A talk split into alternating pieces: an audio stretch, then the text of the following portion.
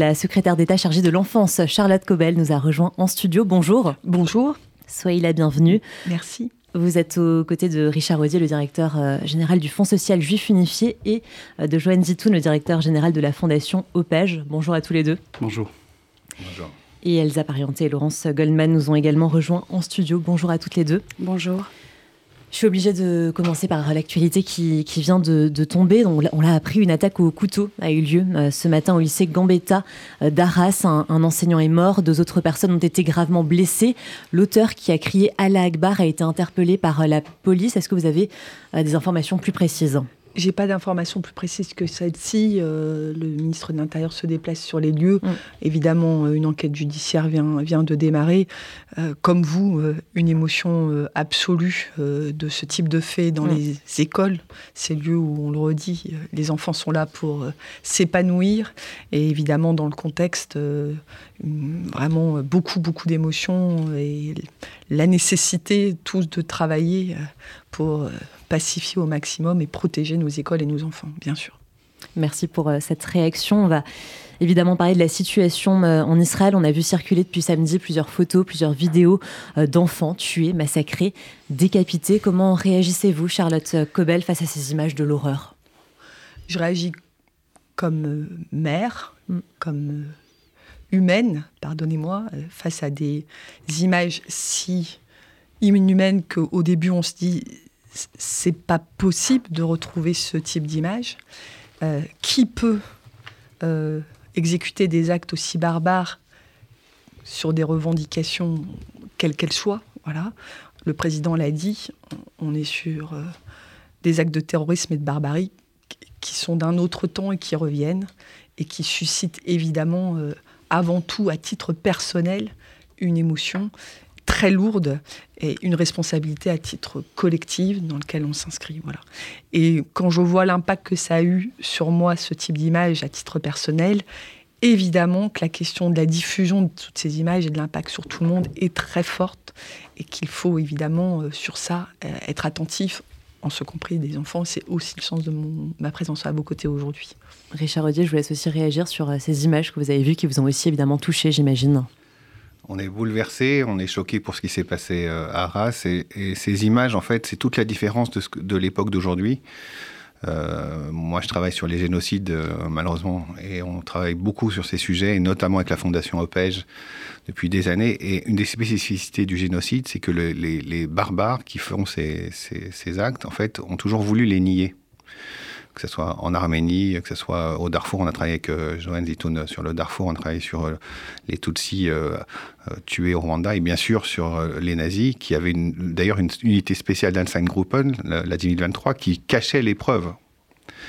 Là, ce qui est nouveau, et c'est pour ça qu'on est ensemble avec, Madame la ministre et, la Fondation OPEJ, c'est que les barbares d'aujourd'hui, non seulement ils veulent assumer, les montrer, les diffuser et jouer avec. Et je crois que ça, euh, il va falloir qu'on travaille de façon extrêmement forte sur ces sujets, voire, euh, ça c'est mon côté militant qui dit ça, mais peut-être prendre des décisions aussi de, fermeture de support. On est capable de le faire pour la pédophilie, on est capable de le faire euh, pour des, images de, de, violence comme ça. Je crois que là, l'intolérable est dépassé. On ne peut pas laisser faire ça parce que les enfants sont les gens qui vont être à nos places dans quelques années et c'est un traumatisme qui va, qui va perdurer.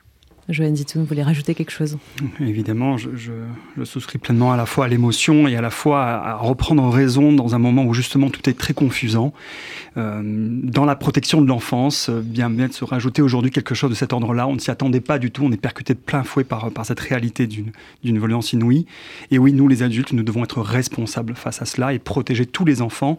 Et évidemment, j'ai une, une attention particulière auprès des enfants vulnérables, ces enfants extraordinaires dans nos maisons d'enfants, dans nos lieux d'accompagnement, parce que ceux-là peut-être sont plus à même d'être exposés à ce qui fait véritablement danger.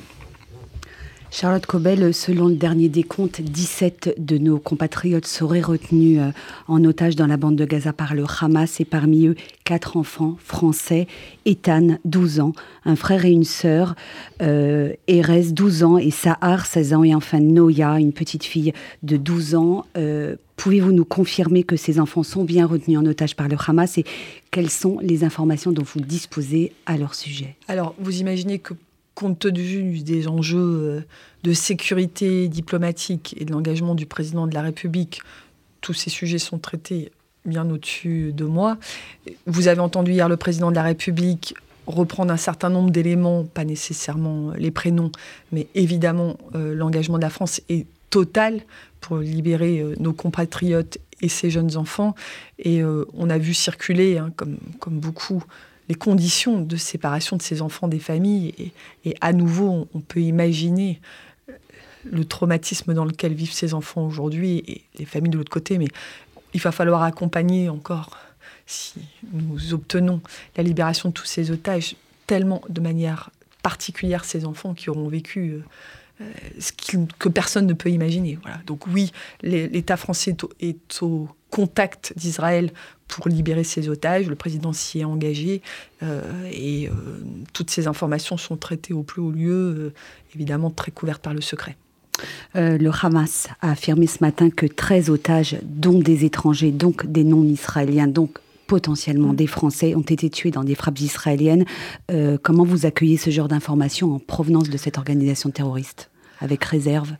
Je rejoins un peu ce qu'on s'est déjà dit, c'est qu'on voit bien que, au-delà déjà de l'inhumanité des crimes qui se perpètrent physiquement sur le terrain, se rajoute une arme supplémentaire qui est la communication, les images, la peur, la pression, avec la communication sans fin d'éléments vérifiables, invérifiables, etc. Et, euh, je remercie la phrase que vous avez dit, il faut qu'on arrive, nous, adultes, à garder du rationnel dans cette, ce combat, cette lutte totalement légitime contre la barbarie et le terrorisme, et à ne pas effectivement se saisir de tout pour surréagir. Euh, voilà, oui, euh, tous ces éléments sont traités par nos services de renseignement en lien étroit avec les forces de sécurité d'Israël. Euh, et il faut protéger l'ensemble de nos concitoyens de toutes ces informations avec lesquelles ils vivent minute par minute, en particulier évidemment la communauté juive de France et les enfants qui sont sur notre territoire dans toutes les horreurs qui ont été euh, commises. On parle aussi de violences euh, sexuelles, un sujet duquel vous êtes euh, très vite emparé sur la question de la protection de l'enfance aussi.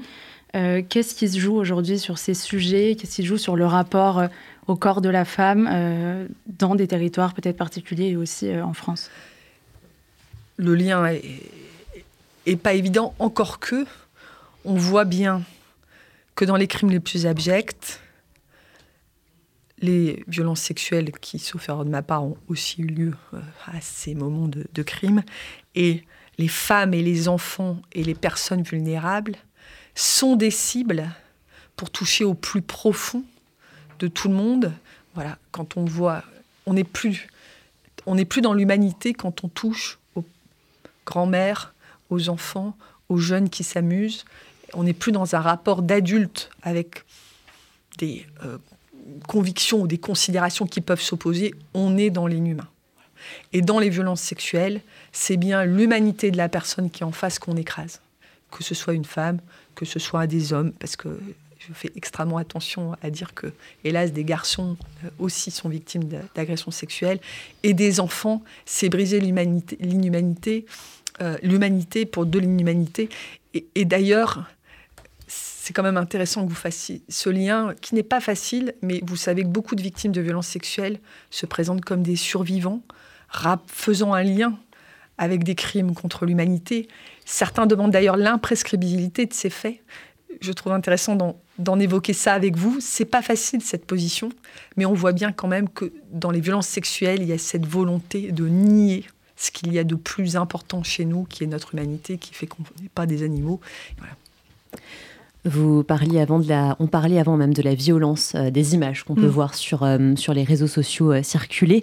Comment réagir en tant que parent, voilà, pour les parents qui, qui, nous écoutent, comment réagir si on voit que son enfant tombe sur des images choquantes, voilà, de cette guerre en Israël? Alors, je pense que tous les parents, j'allais dire de confession juive ou pas, aujourd'hui doivent prendre un temps de discussion avec leurs enfants, qu'ils aient vu leurs enfants sur ces images ou pas Mhm. Parce que, pardon, la réalité, c'est qu'aujourd'hui, 8 parents sur 10 ne savent pas ce que les enfants font sur Internet. Donc je pense que 8 parents sur 10 n'imaginent même pas que leurs enfants ont vu ces images. Donc la première des choses que je dis, comme je l'avais dit d'ailleurs après le drame de la petite Lindsay euh, du harcèlement, il faut parler avec ses enfants. Vous rentrez chez vous, vous dites, qu'est-ce que tu as vu, qu'est-ce que tu penses, ça évoque quoi pour toi? Il y a un certain nombre d'enfants qui vont pas se sentir concernés, en tout cas pas dans la communauté juive, mais dans d'autres. Donc très bien. Attention, si tu as quelque chose qui t'arrive, si tu vois quelque chose, si tu entends un camarade à l'école, viens m'en parler. Entrer en communication. Euh, ça, c'est important. Et après, on en a évidemment parlé avec Richard Audier, il faut de l'accompagnement si vous sentez votre enfant mutique ou votre enfant perturbé, et il faut être particulièrement vigilant aux troubles qui peuvent en être. Le sommeil, l'alimentation dans un sens comme dans un autre, les propos, euh, le, mutisme, euh, l'excitation, tout ça doit être des signaux qui doivent conduire vers un accompagnement qui sera, à mon avis, nécessaire pour énormément d'enfants. Mais comment encadrer, comment protéger euh, nos adolescents qui ont des téléphones avec accès à tous les réseaux sociaux et je pense notamment à TikTok que on est un peu désemparé en tant que parent.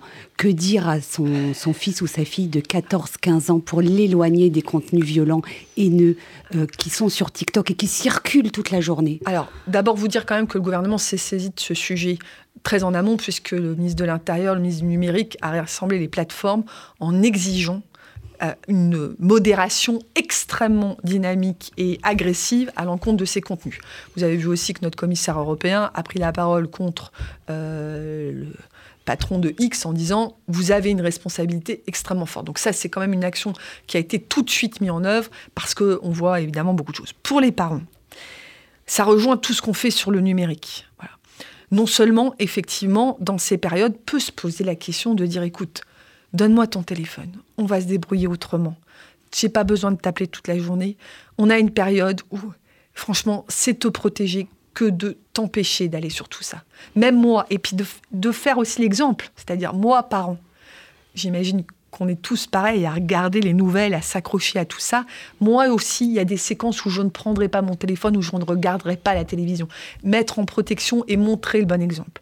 D'autre part, bien évidemment, si vous avez la moindre inquiétude sur ce que les parents, ce que, sur les enfants font, contrôle parental contrôle parental. Maintenant, ils sont installés par défaut. Allez chercher n'importe quel contrôle parental et vérifier parce que ça peut conduire, pardonnez-moi paradoxalement, à de l'addiction, ces images. On en voit une, on a envie de comprendre, on va en voir une autre. On, se retrouve après avec un mécanisme de, d'algorithme qui vous envoie les images. Et il y a un risque de banaliser cette violence aussi à force, peut-être. J'imagine qu'on n'en est pas là, mais en tout cas, oui, parce que le traumatisme que va créer cette image, mais vous le savez mieux que moi, va, constituer, va conduire à une espèce de carapace qui va banaliser ces images. Donc il faut intervenir très vite. J'allais dire si, euh, a fortiori, pour des familles qui peuvent être touchées plus ou moins proches ou qui connaissent d'autres familles, aujourd'hui peut-être faire une bulle temporaire, le temps de parler de ça, de travailler. Euh, évidemment, ça va mettre beaucoup de temps pour tout le monde quand on le voit pour nous, donc a fortiori pour, pour des enfants impactés, de prendre le temps de travailler ces choses et de faire retomber, si tant est que ça retombe beaucoup plus vite que. Joanne Zitoun, vous qui êtes euh, éducateur, quels mots poser sur ces images ultra voyantes que nous. Comment s'adresser à, à, nos enfants? Ne pas avoir peur de dire non. Ça. Le gouvernement se saisit et l'État, il faut avoir confiance en nos mm. institutions qui vont fixer des règles à l'État euh, et à l'échelle mm. euh, nationale et européenne. Mais il y a d'abord un premier endroit où l'enfant grandit, c'est la famille. Le parent est le premier responsable de son enfant. Notre travail consiste à remettre le parent en responsabilité. Il n'y arrive pas, il faut l'aider, le soutenir. La protection de l'enfance a, a, encore plein de chantiers en mm. cours sur cette question-là. Et puis les éducateurs, les professeurs, les enseignants, euh, toutes ces personnes qui considèrent que les personnes vulnérables, les enfants en particulier, doivent avoir un interdit. Je pense qu'il ne faut pas avoir peur des mots qui viennent protéger. Pourquoi on interdit? Parce qu'ils n'ont pas la capacité à traiter ces choses-là. Et au-delà des outils, bien évidemment qu'il faut mettre des contrôles parentaux, mettre des mots. Alors, Comment on raconte, c'est une autre manière effectivement d'aborder le sujet, mais on est capable, je crois, aujourd'hui de euh, nuancer les propos pour effectivement euh, nommer auprès des enfants ce qui est aujourd'hui de l'ordre de, l'indicible, de, l'impossible pour l'instant à comprendre. Et je pense que notre devoir, effectivement, en ce moment, c'est peut-être de retirer un petit peu ce qui fait accès euh, à ces jeunes-là. On a eu une très belle campagne de communication. Alors belle, le mot est un peu dur, mais c'est nécessaire de dire vigilance du Fonds social, on peut aussi aujourd'hui retirer le téléphone dans nos maisons d'enfants depuis lundi matin, et j'ai envie de dire depuis ce week-end. Nous avons parlé avec nos adolescents en particulier, les enfants n'en ont pas bien heureusement, mais les adolescents ont bien compris qu'il y avait des endroits qui pouvaient effectivement entraîner une sorte de, oui, d'attirance à la violence, et on sait ce qu'il peut y avoir derrière. Hein. Nos quartiers, on a développé depuis très longtemps la rue numérique pour les éducateurs spécialisés de prévention dans les rues. Nous sommes à Garges, à Sarcelles, dans le 19e, je parle de l'Opège, mais nous ne sommes pas les seuls à agir. Les éducateurs travaillent aussi derrière un écran. Ça paraît fou, mais ça paraît nécessaire. totalement. Parce qu'aujourd'hui, on le voit bien dans le harcèlement scolaire, ce qui n'a évidemment rien à voir avec ce que nous vivons euh, dans ces jours précis, mais on voit bien que la partie numérique est aussi importante, voire plus importante.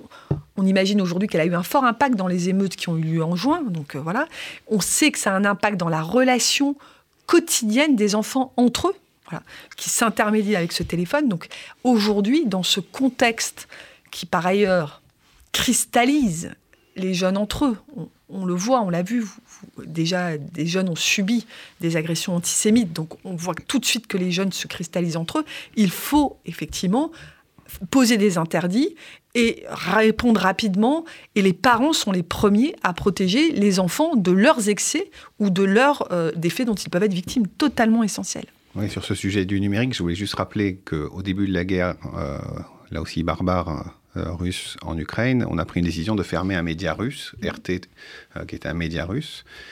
Or, aujourd'hui, notamment ces réseaux d'images pour enfants qui sont TikTok, euh, par exemple, pour le citer ou Twitter, euh, on a quand même une agence nationale de sécurité des systèmes d'information qui est l'ANSI en France, qui a plus d'un an nous explique que ces réseaux, de façon verbale et publique, hein, pas, on n'est pas dans les films d'espionnage, euh, sont des outils de manipulation sur les entreprises nationales françaises, sur des intellectuels. C'est dit publiquement par l'ANSI dans une période comme ça, on pourrait avoir un signal fort de dire, parce que le principe de cette euh, apocalypse cognitif, hein, c'est le titre d'un livre là-dessus, c'est de mmh. faire de la peur ou de l'excitation mmh. et de la répétition. Et c'est ça le sujet. Leur modèle économique, c'est un algorithme qui vous fait de, de, l'excitation pour faire de la répétition. Là, on est en plein dedans. On pourrait demander une mesure euh, peut-être temporaire, mais au moins que ces opérateurs au niveau européen puissent faire une halte pour calmer le jeu. C'est une discussion que nous avons euh, devant le Parlement puisque Jean-Noël Barrot porte un texte sur la sécurité numérique.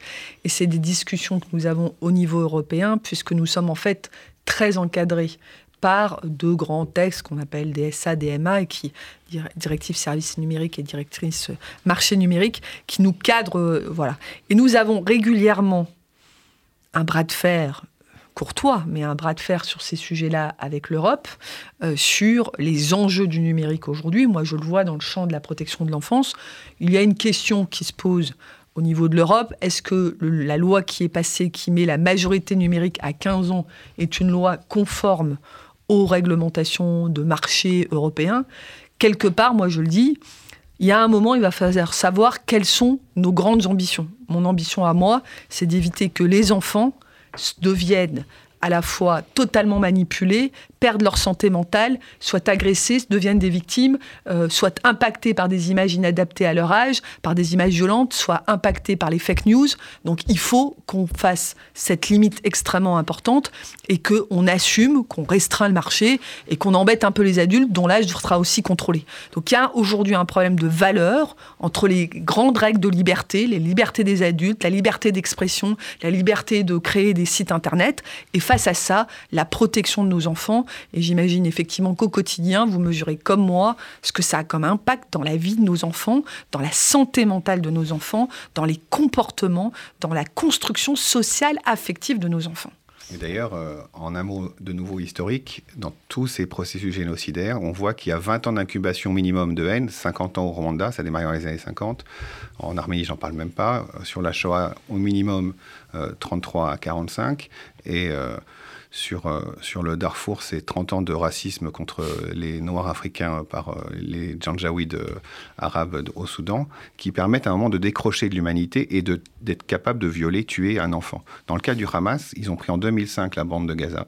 Depuis 2005, on le sait, les télés d'enfants, les, les, équivalents de, des émissions pour enfants sont avec des mitraillettes, des gosses avec des, des ceintures explosifs. Ces enfants qui ont été produits par cette cette euh, culture de, la haine, c'est ceux qui sont aujourd'hui dans les champs de bataille. Et c'est pour ça que les décisions qu'on doit prendre au niveau européen, on a la chance d'avoir un magistrat et une ministre, ou une ministre et un magistrat, euh, je pense qu'il y a une réglementation à faire. Et une maman. Une maman. Elsa Parienté euh, sur la question du, justement de l'éducation, qui est euh, comme souvent un outil indispensable à la fois en termes de, prévention comme d'apaisement. Euh, il y a des élus Renaissance qui ont demandé ce matin la suppression de l'incitation à la haine dans les manuels scolaires palestiniens. Est-ce que vous soutenez cette demande, Madame la Ministre Charlotte Copel alors, pardon, j'ai pas suivi ce, sujet-là. Donc, il les, y a des ministres en France qui demandent la suppression de l'incitation à la haine dans quel type de, de document Manuel scolaire palestinien des élus Renaissance ils, sortent un peu de leur champ euh, de compétences, voilà. Non, mais euh,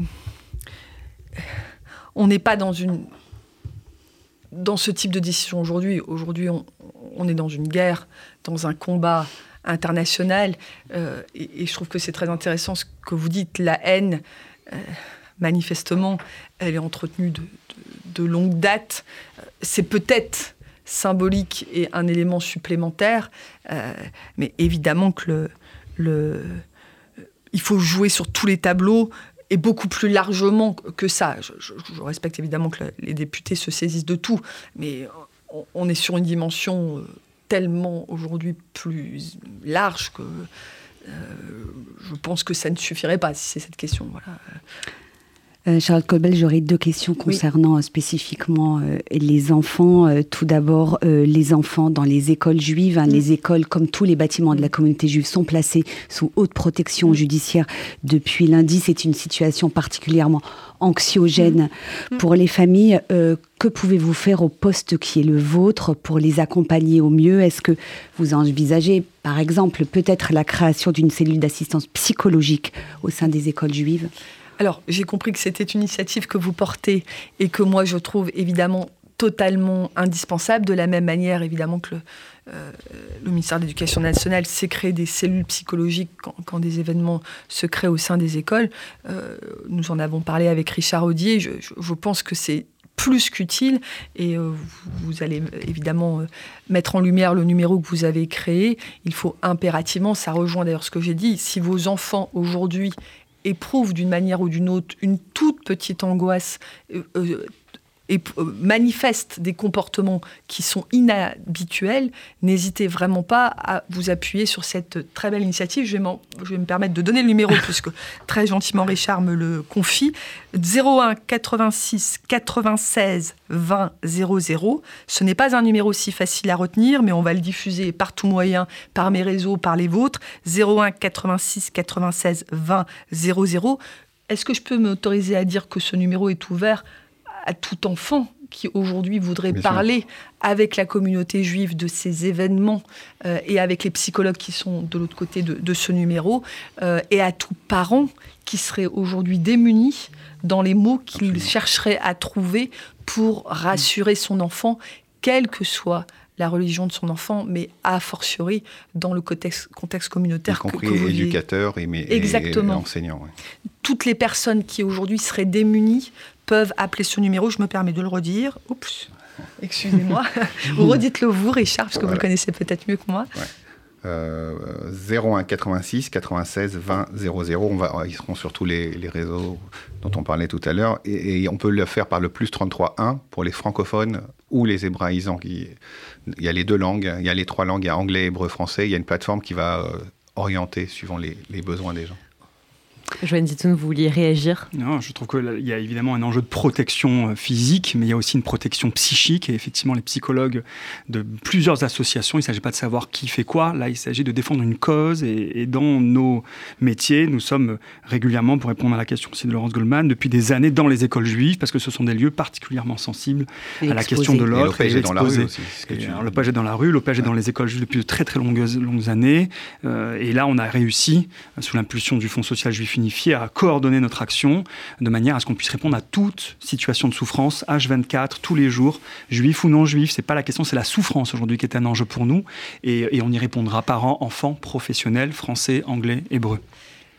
Donc l'école doit rester un sanctuaire, c'est un peu votre, votre message aujourd'hui. Aujourd'hui, l'école a une place en France peut-être dans d'autres pays aussi, mais chez nous, l'école, c'est quand même la mère de toutes les batailles pour les mmh. enfants. Souvent d'ailleurs, moi-même, je, je, réagis en disant, chaque fois qu'on a un problème avec les enfants, on se tourne vers l'école. On dit, c'est l'école qui doit faire, c'est l'école qui doit rétablir l'égalité des chances, c'est l'école qui doit protéger.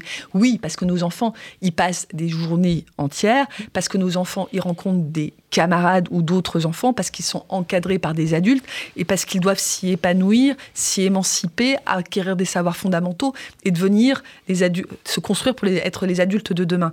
Donc, oui, l'école doit être un sanctuaire de protection. Vous voyez qu'aujourd'hui encore, on va introduire dans la tête des enfants qu'il est possible de vivre des événements aussi barbares dans les écoles. Il va falloir donc continuer, nous, à chaque niveau où nous sommes, merci euh, évidemment au Fonds de solidarité, de prendre sa part. On a besoin de tout le monde, on a besoin des ministres, on a besoin des policiers devant les écoles aussi pour rassurer, parce que parfois, évidemment, ça rassure, mais on a besoin évidemment de l'engagement de tous les adultes pour comprendre ce qui peut se jouer sur nos enfants, quel que soit leur âge. Hein quel que soit leur âge. Euh, petits, euh, primaires, adolescents, en pleine construction, et même nos lycéens qui sont en construction, eux, de leur choix politique et dans leur liberté politique, il faut qu'on puisse les accompagner.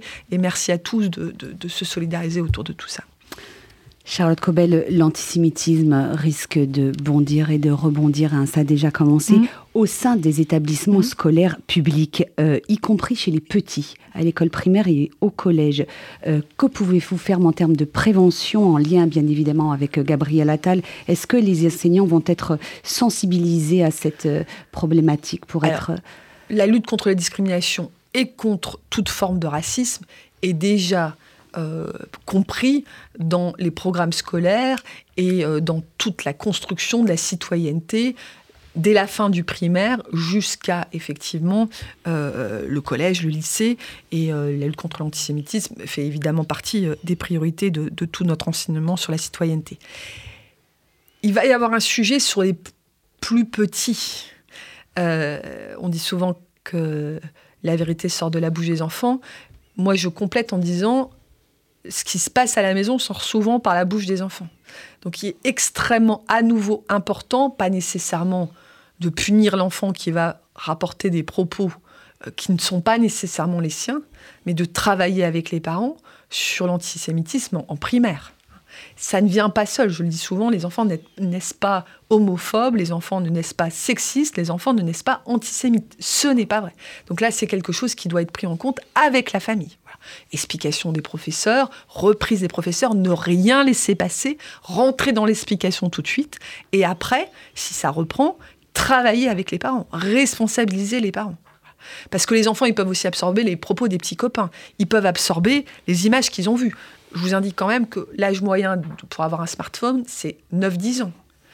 Euh, les enfants disent qu'ils ne sont pas inscrits sur les réseaux sociaux, mais 70% disent je suis sur TikTok avant la fin, avant d'arriver au collège. Donc il y a besoin que les parents prennent leurs responsabilités et que les enseignants soient très à l'aise pour évidemment poser les limites et venir derrière chercher les parents si on s'inscrit dans ce, dans ce type de propos. Et après, pour les plus grands, ne rien laisser passer. Le garde des Sceaux et le ministre de l'Intérieur ont été très très clairs. Tous les actes antisémites, en particulier dans cette période, mais déjà de manière générale, on ne doit rien laisser passer. Ce sont des délits qui peuvent être mmh. punis, qui peuvent être punis de prison. Voilà. Et évidemment, l'incitation à la haine raciale est un combat que nous portons depuis très longtemps et qu'il faut continuer, en particulier dans ces temps particulièrement troublés. Est-ce que vous encouragez les parents dont les enfants seraient victimes euh, d'agressions de nature antisémite dans les cours d'école, et ça a déjà commencé cette semaine, à déposer une main courante au commissariat, comme ça a été le cas pour un enfant récemment euh, victime de, de, de, de harcèlement. C'est pas une main courante. C'est saisir l'école en disant voilà ce qui s'est passé et euh, porter plainte si les parents considèrent que les faits ont percuté l'enfant. Et voilà, c'est-à-dire que là, on est dans un moment, on le voit bien avec les événements d'aujourd'hui, où il faut qu'on soit tous acteurs pour repérer ce qui dérape. Alors, peut-être que ça va pas déraper longtemps et que dès que l'adulte interviendra, euh, ça reviendra. Mais il faut surtout avoir tous les capteurs pour éviter les passages à l'acte extrêmement graves. Donc, euh, il ne faut rien laisser passer et s'adresser à l'établissement comme s'adresser à la justice si vous le jugez nécessaire. Je le répète, euh, l'antisémitisme est couvert par plusieurs délits. La plainte est légitime. Il n'y a vraiment pas de débat à avoir sur ça. Joanne Zitoun, allez-y. Oui, très rapidement. Il, faut utiliser ce qui existe déjà. De la même manière qu'un enfant, on en parlait tout à l'heure, peut-être victime de violences sexuelles, il y a un numéro dédié pour ses enfants. Quand il a des enfants en danger, il y a une plateforme qui s'appelle la CRIP qui doit réagir. Mm. De la même manière que ce fléau continue à agir, qui est le racisme, l'antisémitisme, la xénophobie, tout ce qui est la culture de la haine, il y a aujourd'hui de quoi agir. Il y a une loi en France, il faut déposer une plainte, il ne faut pas avoir peur de la loi. Elle sert à délimiter ce qui était, ce qui était interdit. Et moi, en tant qu'éducateur, en tout cas responsable de cette question, comment on, accompagne les moments où il y a une difficulté. Je prends un exemple très récent. Il y a deux jours, un collège mm. De la République française qui nous sollicite parce qu'on a une expertise sur la question de l'enfance en danger avec l'histoire de l'OPEJ. Ils ont des jeunes qui ont fait de l'apologie du terrorisme via un groupe WhatsApp. Ils nous ont sollicité. On doit réagir, sanctionner, mais on doit aussi accompagner de manière éducative. Et c'est comme ça qu'on va essayer un petit peu de transformer un petit peu là où malheureusement se génèrent des choses qui sont pas possibles. Donc oui, il faut accompagner là aussi, où il faut mettre de l'interdit, et il y a aussi, à mon avis, à mettre de l'éducatif, toujours de l'éducatif, sans arrêt de l'éducatif. Constamment, constamment, et plus enfants sont jeunes, plus on doit être dans l'éducatif.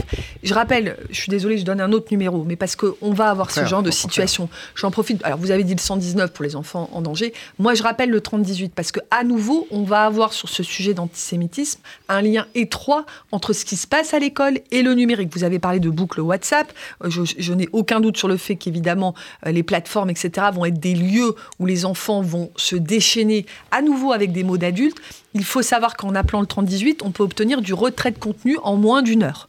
D'accord? Donc vous êtes, pour n'importe quelle situation, harcèlement sexuel, etc. Donc si vous êtes harcelé avec cette connotation euh, de discrimination raciale, appelez le 3018 pour faire retirer les contenus. Voilà. Et le 3018, lui, est en contact avec les écoles, avec les autorités, y compris les autorités judiciaires. Et si le 3018 mesure qu'on a passé un seuil, si tant est qu'il y a un seuil de l'acceptable, et qu'on rentre dans une situation de danger, parce que ça peut être le cas, de danger psychologique pour l'enfant qui subit cette haine raciale, ou du danger physique, parce qu'on voit arriver euh, des événements euh, qui peuvent... Ils signaleront ça à la justice. Donc autre numéro sur le numérique si vous vous sentez en violence, 3018, retrait de contenu en une heure. Donc les parents ont quand même des relais. Et ce qu'il faut peut-être dans ce moment-là, c'est ce que je vous propose aussi, euh, c'est qu'on soit bien coordonné entre les différentes plateformes pour échanger entre nous et, faire agir ceux qui agissent en fonction de la CRIP pour les situations de danger, le 3018 et évidemment le numéro que vous mettez en place pour qu'on soit le plus attentif possible que les situations ne dégénèrent pas. Yanis Roder, professeur euh, d'histoire-géographie en Seine-Saint-Denis, évoquait euh, cette semaine à notre micro le sentiment de solitude de beaucoup euh, d'élèves juifs en école publique actuellement. il y a aussi le sujet de la vulnérabilité de ces enfants, d'autant plus fort de ces élèves lorsqu'ils sont dans des issus de familles en difficulté sociale notamment. Est-ce qu'il y a des dispositifs spécifiques pour détecter, accompagner ces enfants qui parfois font face aussi à des, des problématiques de harcèlement encore plus dures?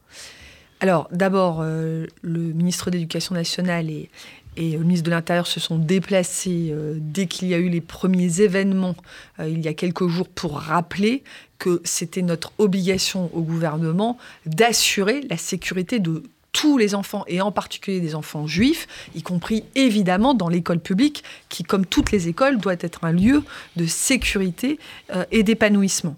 Donc il ne faut rien laisser passer. On en revient à ce qu'on s'est dit. Il faut porter plainte, il faut signaler. Il faut surtout que les familles, y compris les plus modestes, n'aient absolument pas peur d'entrer en contact avec l'école ou avec les autorités de sécurité ou de, justice pour porter plainte. Alors après, euh, je pense que dans ce contexte, euh, hélas, a fortiori avec les événements euh, que nous connaissons encore aujourd'hui, l'ensemble des corps éducatifs et pédagogiques dans les écoles vont être particulièrement attentifs, évidemment, aux enfants à la fois vulnérables quels qu'ils soient et aux enfants vulnérables qui euh, seront dans ce contexte. Euh, j'ai absolument aucun doute sur ça. Mais c'est vrai qu'à nouveau, il faut qu'on soit tous coordonnés, que les parents nous aident, que les éducateurs qui sont autour d'eux, y compris en dehors de l'école, tout le monde euh, périscolaire, et j'imagine que dans la communauté, il y a aussi beaucoup d'activités périscolaires où l'ensemble des, des, professionnels doivent être attentifs, que ça remonte très vite surtout, que ça soit pris en compte très très vite. Donc euh, voilà. Et puis évidemment. J'ajouterais, euh, vu qu'il y a eu beaucoup de violence et de, réseautage d'extrémistes dans les milieux sportifs mm, euh, et les salles de sport. Également. Tout à fait. Que tous les professionnels aujourd'hui se, sentent intègrent dans leur grille de lecture cette hypothèse qui va durer, je le crains, encore un certain nombre de semaines.